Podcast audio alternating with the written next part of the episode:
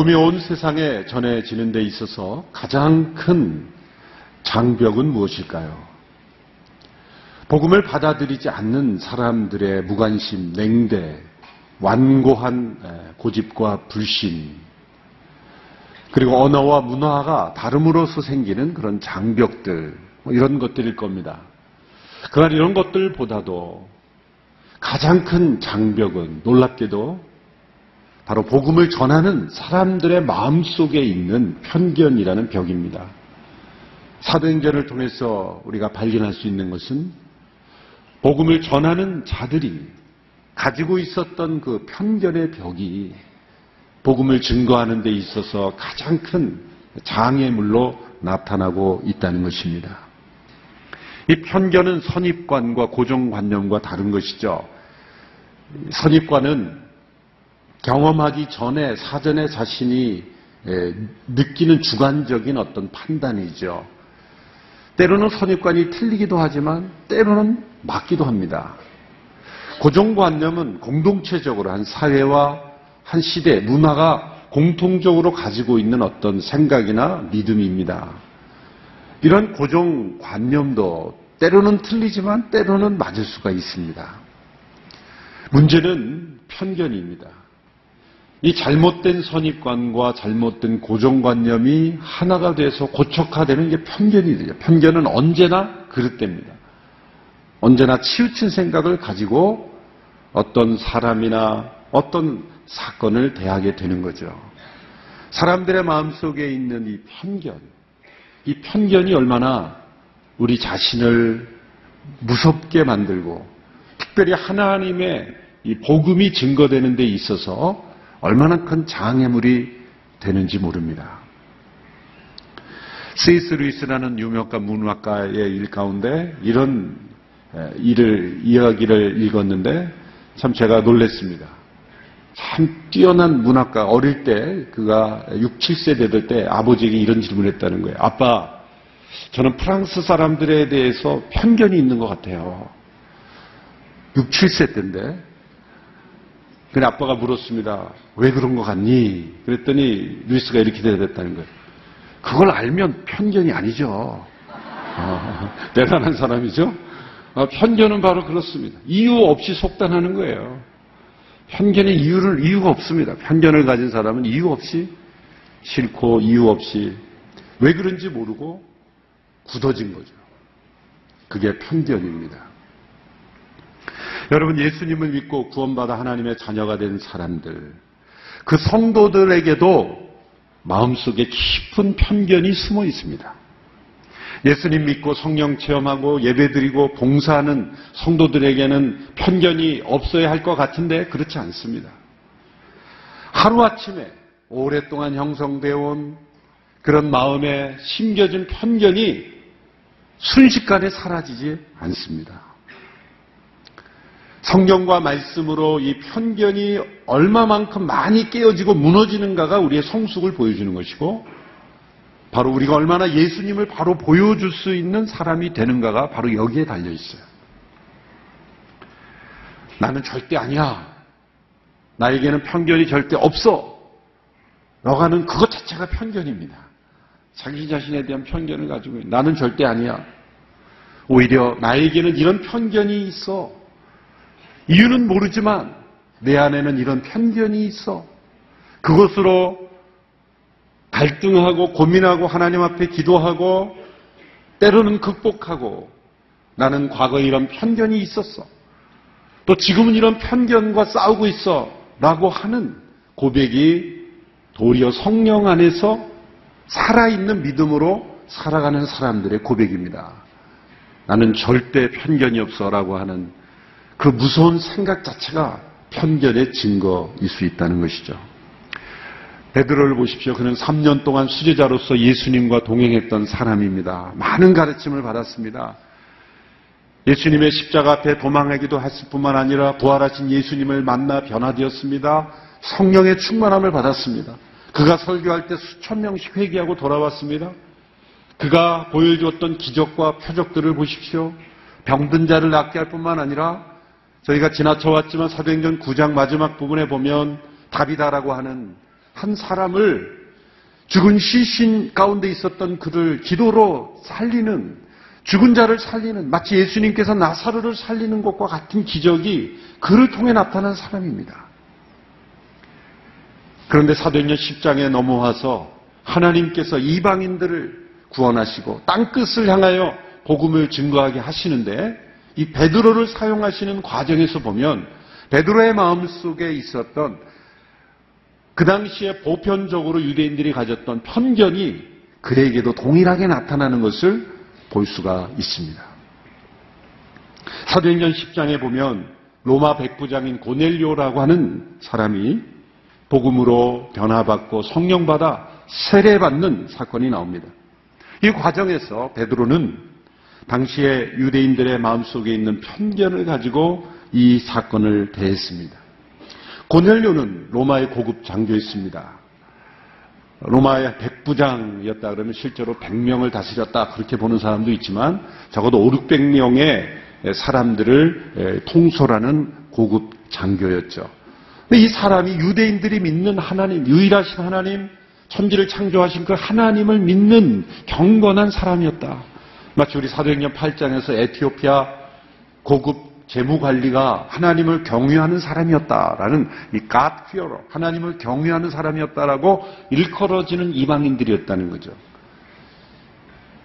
유대인들 가운데 함께 하신 하나님, 율법을 통해서 새로운 공동체를 허락하신 그 하나님의 그 탁월하심을 보고 하나님의 놀라우신 섭리와 계시로 그 주변 이방국 가운데 하나님을 믿기 원하는 사람들이 생겨났다는 것을 우리는 이미 알고 있습니다. 바로 그러한 사람 가운데 한 사람이에요.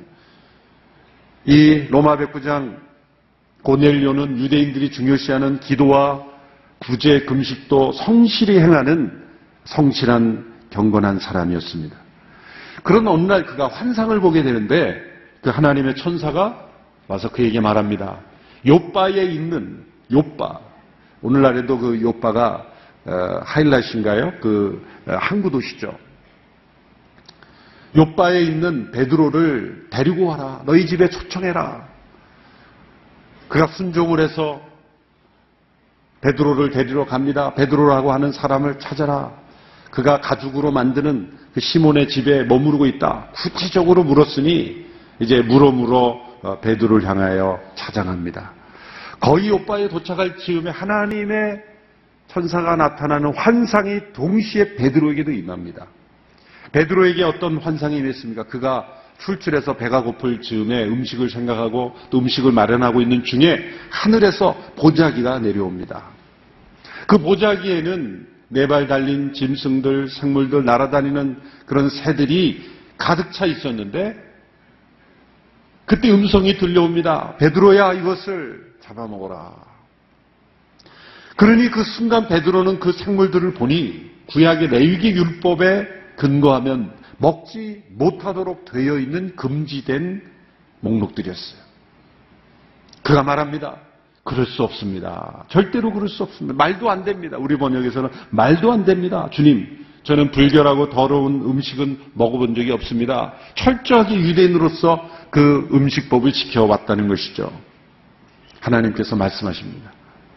하나님께서 깨끗하게 하신 것을 불결하다고 하지 마라. 아주 오랫동안 율법의 근거에서 살아왔던 베드로에게서는 아주 당연한 반응이죠. 율법에 먹지 않도록 규정되어 있는 것을 먹을 수 없습니다. 대답하는 것은 당연한 것입니다. 그런데 문제는 지금 명하고 계신 분이 바로 하나님이시라는 거죠. 율법을 주신 분이 그 율법을 넘어서는 명령을 하고 계시다는 거예요. 그런데 그럴 수 없다라고 대답하는 것은 어떤 말입니까? 율법을 주신 분보다 그 율법이 더 중요하다는 거죠. 하나님께서 주신 율법이 하나님 자신보다 더 중요하다라는 편견을 가지고 있는 거예요. 하나님께서는 이 베드로의 편견을 깨뜨리기 위해서 음성을 두 번씩이나 들려주시고 이 환상을 세번 반복해서 보이셨다. 한 번으로는 깨지지 않을 것 같으니까 두 번, 세 번 반복해서 들려주시고 보여주심으로써 베드로를 변화시키고자 하신 것입니다. 베드로는 성령 안에 있었기 때문에 하나님께서 무엇을 말씀하신지를 깨달을 수 있었어요. 그가 만일 성령 충만한 사도가 아니었다면 이렇게 여러 번 말씀하셔도 깨닫지 못할 겁니다. 베드로는 새로운 시대가 왔다는 것을 깨달았습니다. 그들이 오랜 시간 동안 율법의 근거에 살아왔지만 이제 성령 안에서 율법이 폐지되었고 이제는 성령의 법을 따라 살아가는 새로운 시대, 새로운 그런 사람들로 살아가야 하는 시대가 왔다는 것을 깨닫게 하신 거예요. 그것 자체가 깨지는 것이 쉬운 것이 아닙니다. 사람의 결정, 사람의 판단으로는 절대로 깰 수 없는 겁니다. 성령 안에서 이런 하나님의 특별한 계시를 통해서 깨뜨리지 않으면 깨어질 수 없는 그러한 사람들의 마음속에 깊이 있는 그런 편견이었다는 거죠. 하나님께서 베드로에게 이 환상을 보이신 이유는 무엇입니까? 이제 곧 고넬료가 베드로를 데려올 텐데 이러한 계시가 없이 고넬료라는 이방 로마 백부장이 와서 우리 집에 같이 가, 갑시다 그러면 베드로가 가겠습니까? 절대 안 가죠. 그 당시 경건한 유대인들이 아닐지라도 이 유대인들은 이방인의 집에 들어가는 것조차 죄악시 여겼던 시대예요. 이방인의 집에 들어가서 그와 함께 식사하면 그것은 율법을 어길 뿐만 아니라 엄청난 죄를 짓는 것으로 그들은 여겼기 때문이에요. 우리가 생각하는 그런 수준의 그런 편견 정도를 뛰어넘는 엄청난 편견이 이방인들에게 있었어요. 심지어 이방인들을 예수님 당시에도 개, 개, 개들이라는 불렀지 않았어요? 사람이라고 부르지 않았어요. 그냥 개들이라는 게 그 당시 이방인들을 통칭하는 거예요. 어떤 아주 심각한 유대 라피는 이런 교훈을 했다 그래요. 이방인 가운데 산모가 애를 낳는 데 있어서 위급상을 절대 도와주지 마라. 왜? 또 한 명의 이방인이 태어나는 거기 때문에. 얼마나 심각한 병입니까? 그 정도로 깊은 이방인에 대한 편견을 가지고 있는 그런 유대인. 베드로는 그 정도는 아닐지라도 이런 환상이 없으면 고넬료의 집에 같이 가지 않았을 거예요. 이것은 대화를 통해 풀 수 있는 문제가 아니기 때문에.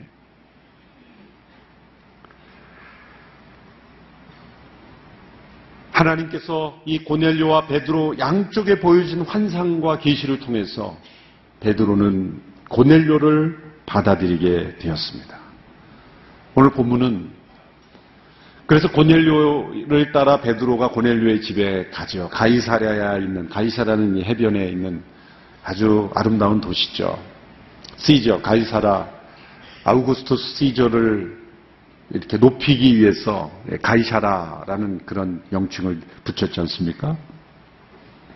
그 집에 가서 고넬료가 어떻게 베드로를 찾아오게 됐는지 그 하나님의 계시와 자신의 체험을 고백하는 가운데 베드로가 고넬료에게 그가 무엇을 깨달았는지, 무엇을 체험했는지를 고백하는 내용이 바로 오늘 우리가 함께 살펴보게 되는 본문의 내용입니다. 이 베드로의 고백을 들어보면 그의 마음속에 있는 유대인으로서 가지는 편견이 어떻게 깨달았게 되었는지, 어떻게 부서지게 되었는지를 고백하고 있습니다. 이 베드로의 고백을 보면 이런 표현들이 종종 나오죠. 내가 깨달았다. 내가 깨달았다. 내가 깜짝 놀랐다. 베드로와 그 할례 받은 유대인 신자들이 깜짝 놀라게 됐다. 여러분 깨달았다, 깜짝 놀랐다 이런 표현들은 무엇입니까? 무엇인가 내가 예전에 그렇지 않다라고 생각되는 것들이 깨져 나갔다는 거예요.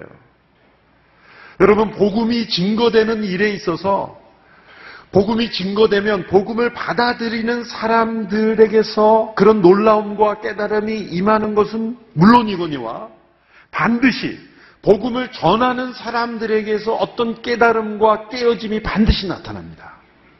그게 복음 증거의 역사에서 나타나는 거예요. 사도행전의 역사에서 나타나는 거예요. 복음을 신실하게 전하는 사람일수록 놀랍게도 자기 자신에서 많은 것들이 깨어지는 거예요. 많은 것을 깨닫는 거예요. 복음을 수십 년간 전하면서 선교 사역을 하면서 어쩌면 나는 아무것도 깨닫고 깨어짐이 없어라고 말한 사람은 수많은 사람들을 괴롭힌 사람일 거예요. 자신은 아무것도 깨닫지 않고 아무것도 깨어지지 않고 아무것도 변화되지 않고 아무것도 달라지지 않고 복음을 전하면서 자기 자신에 대한 변화는 하나도 체험하지 않고 나는 열심히 전해서 많은 사람이 변화됐다. 그건 착각일 겁니다. 아마 수많은 사람들을 복음 전한다고 해서 괴롭힌 사람일 수가 있어요. 진짜 복음이 전해짐으로 그 복음을 듣는 사람들이 변화된 그러한 일에 쓰임받는 사람이라면 바로 이 베드로와 같이 내가 이것을 깨달았어. 내가 이것이 깨어졌어. 내가 깜짝 놀랐어. 너무나 놀라웠어. 그러한 고백이 반드시 나타나는 거예요. 여러분, 오늘의 교회가 지난 30년 동안 선교에 열심히 함으로써 사실은 우리 자신이 많이 깨달은 거예요. 우리가 변화된 겁니다. 우리를 통해서 우리가 파송하고 후원한 선교사님들을 통해서 많은 일들이 일어났지만 사실 우리 선교사님들이 많이 깨어진 거예요. 우리 자신이 변화된 거예요. 만일 우리 자신이 어떤 깨달음도 없고 깨어짐이 없다면 우리는 잘못하고 있는 겁니다. 우리의 일을 하고 있는 거예요. 복음을 전하지 않고 한 이념을 전하는 것 뿐일 수도 있어요. 생명의 복음을 전하지 않고 어떤 사상이나 우리가 즐거워하는 일을 하고 있을 수도 있는 겁니다. 복음이 성령 안에서 전해지는 곳에는 반드시 이렇게 전한 자의 깨어짐이 있습니다. 전하는 자의 변화가 있는 겁니다. 여러분 우리가 선교함을 작정하고 함께 선교에 참여함으로써 여러분 우리 자신이 변화되는 축복을 얻게 되는 거예요. 우리 자신이 깨닫는 널 너무나 큰 축복이게 우리 스스로는 깨질 수 없는 이 편견, 우리 자신으로는 변화시킬 수 없는 우리가 한 시대에 같은 문화권에 사는 우리 자신으로서는 전혀 깨달을 수 없는 그런 깨어짐이 선교를 통해서 주어지는 거예요. 이 베드로의 고백을 보십시오. 그가 무엇이 변화되었고 무엇이 깨어졌는가? 첫째로 그는 자신 안에 있는 인종적인 편견이 깨어지고 하나님께서 모든 사람들을 받으신다는 것을 깨달았다는 거예요. 우리 너무나 당연한 거라고 생각하죠. 그런데 베드로가 유대인으로서 가졌던 그 깨달음과 그 변화는 큰 변화였던 거죠. 오늘 본문 34절, 35절의 말씀을 보십시오. 같이 함께 읽겠습니다. 시작. 그러자 베드로가 말하기 시작했습니다. 이제야 내가 깨달았습니다. 참으로 하나님께서는 사람을 겉모양으로 차별하지 않으시고 하나님을 경외하고 의를 행하는 사람들이라면 어떤 민족이든 받아주신다는 것입니다. 이제야 내가 깨달았습니다. 참으로 하나님은 사람을 겉모양으로 외모로 차별하지 않으시고 모든 민족을 받으시는 분인 줄 깨달았습니다. 여러분 이런 깨달음이 우리 가운데 있습니까? 하나님이 차별하지 않으신다는 깊은 깨달음이 있습니까? 이런 깨달음이 있다면 다른 사람을 차별하지 않습니다. 그런데 우리 민족 가운데 깊은 차별이 있습니다. 우리는 조금만 한 지역에 사투리를 써도 금방 차별합니다. 모습이 다르고 때로는 노숙인과 같이 그런 상황에 처하면 우리는 금방 편견을 가지고 대해버려요.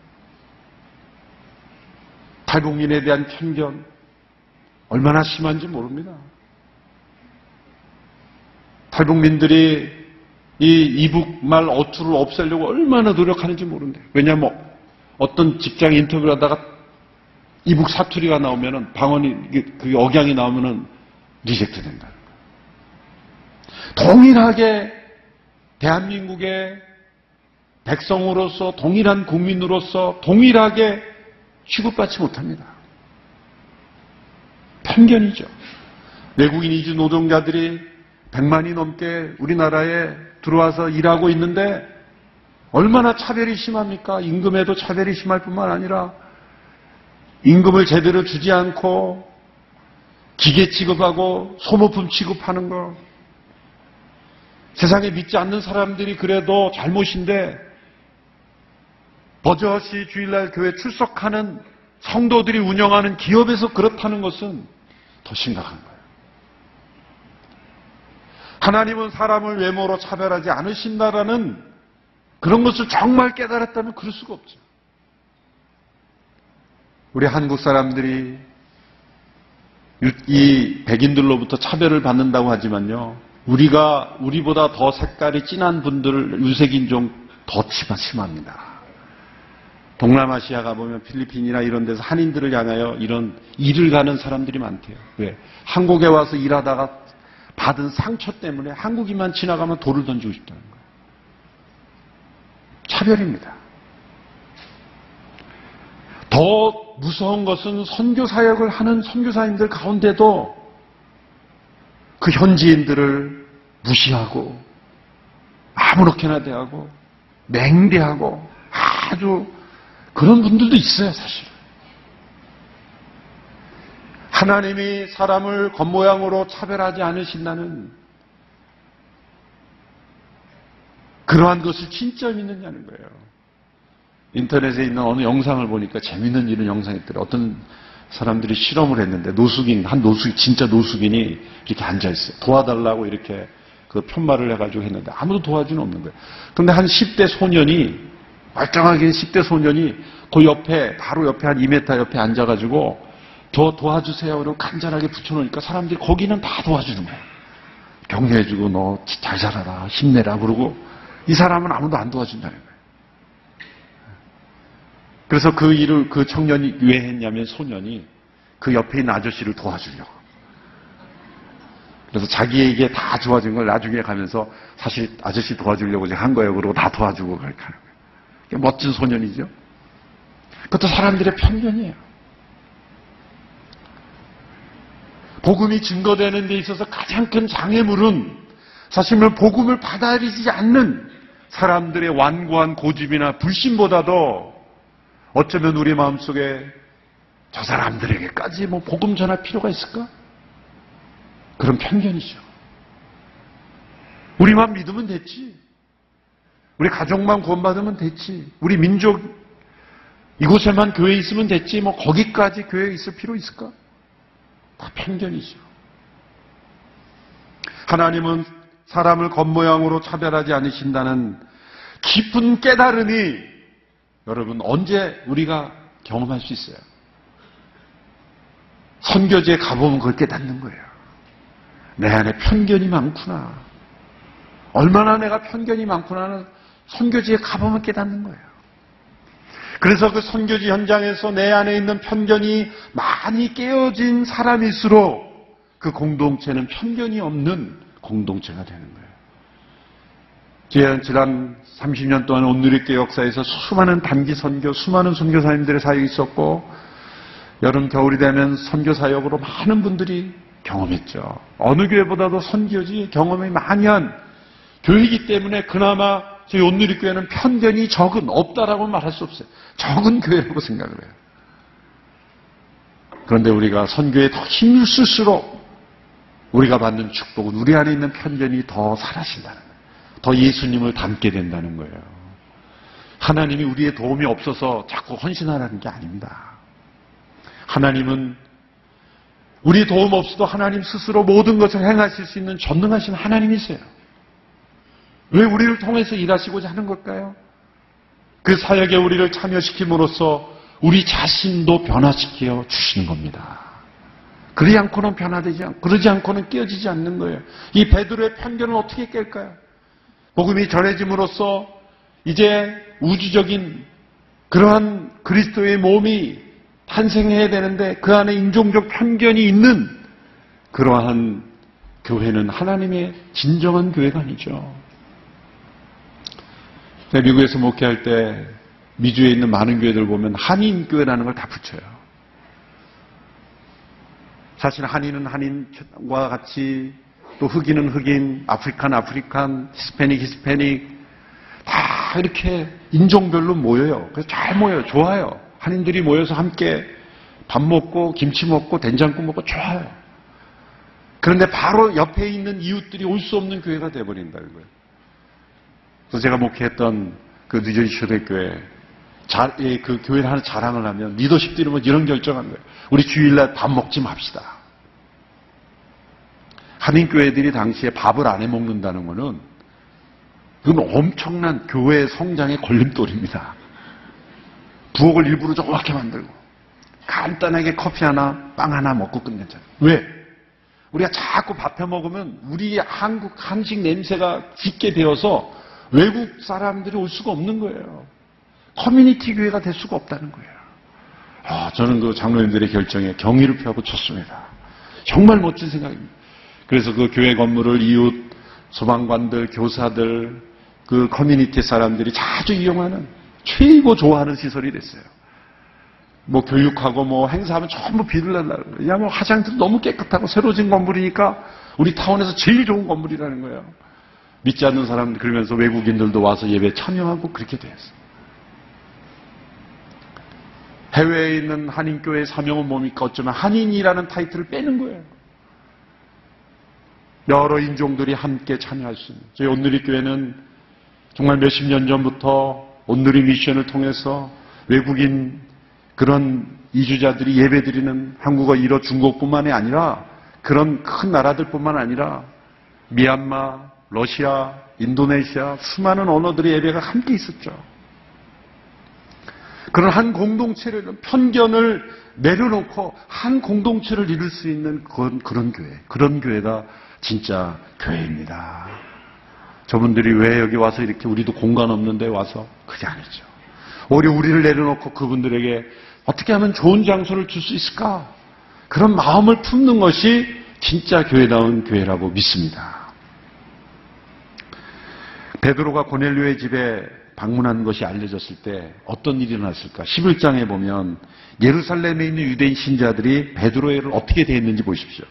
11장 2절 3절에 보면 이렇게 되어 있습니다. 그래서 베드로가 예루살렘에 올라갔을 때 할례 받은 신자들이 그를 비난하며 당신이 어떻게 할례 받지 않는 사람의 집에 들어가 그들과 함께 식사할 수 있어? 예상했던 문제입니다. 비난을 받은 거예요. 당신이 어떻게 이방인의 집에 이것이 그 당시에 사람들의 유대인에게 있었던 믿는 사람들이었음에도 불구하고 성령을 경험했던 사람에도 불구하고 있었던 편견이에요. 베드로가 자초지정을 설명하니까 그들에게도 변화가 일어났어요. 11장 18절에 그들이 이렇게 대답했어요. 같이 읽어볼까요? 시작. 그들은 이 말을 듣고 더 이상 할 말이 없었습니다. 그들은 하나님을 찬양하며 그렇다면 하나님께서 이방 사람들에게도 생명 있는 회개를 허락하신 것이로군요. 라고 말했습니다. 그들이 성령 안에 있었기 때문에 이런 깨달음이 임한 거예요.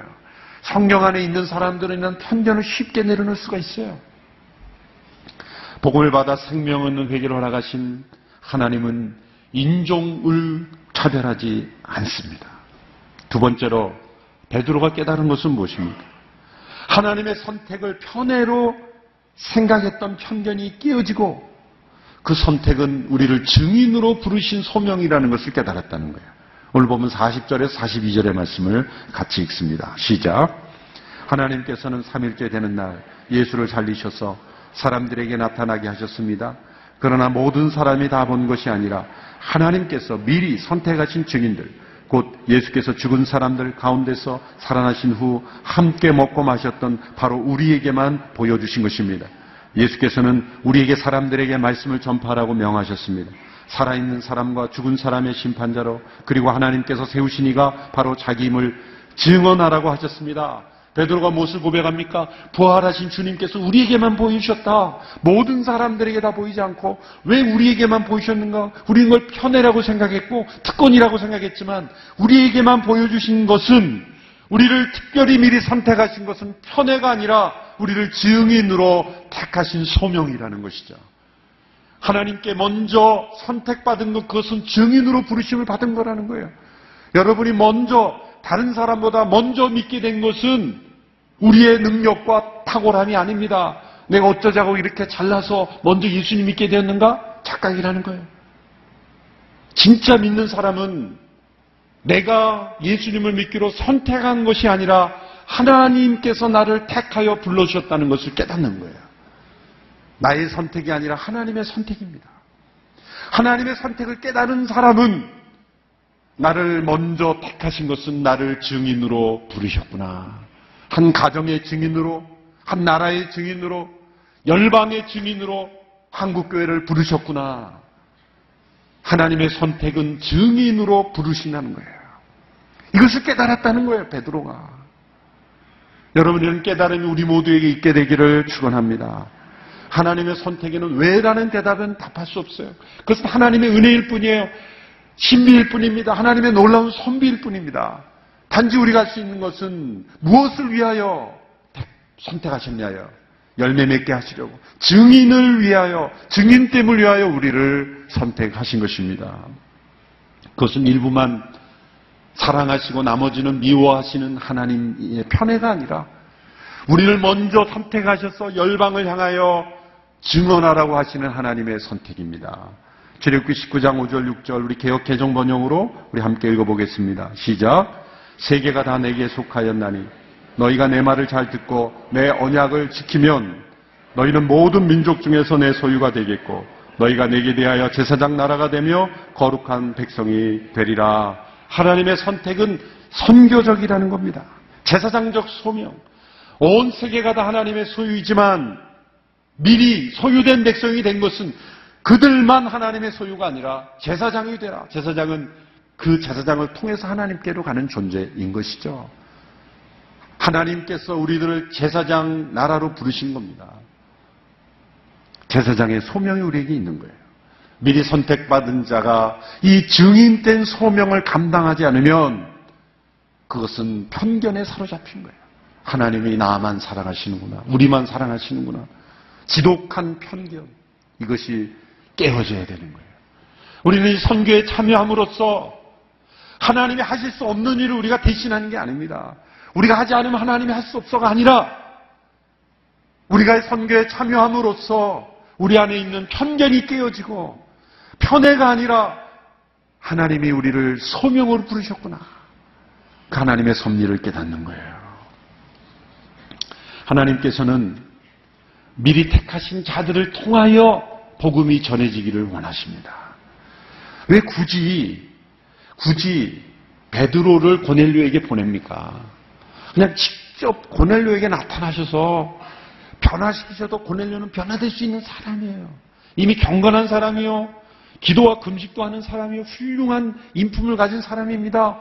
지혜도 있는 사람입니다. 깨달을 수 있는 사람이에요. 그에게 하나님의 계시를 풍성하게 부어주시면 고넬료 스스로도 변화될 수 있는 사람이에요.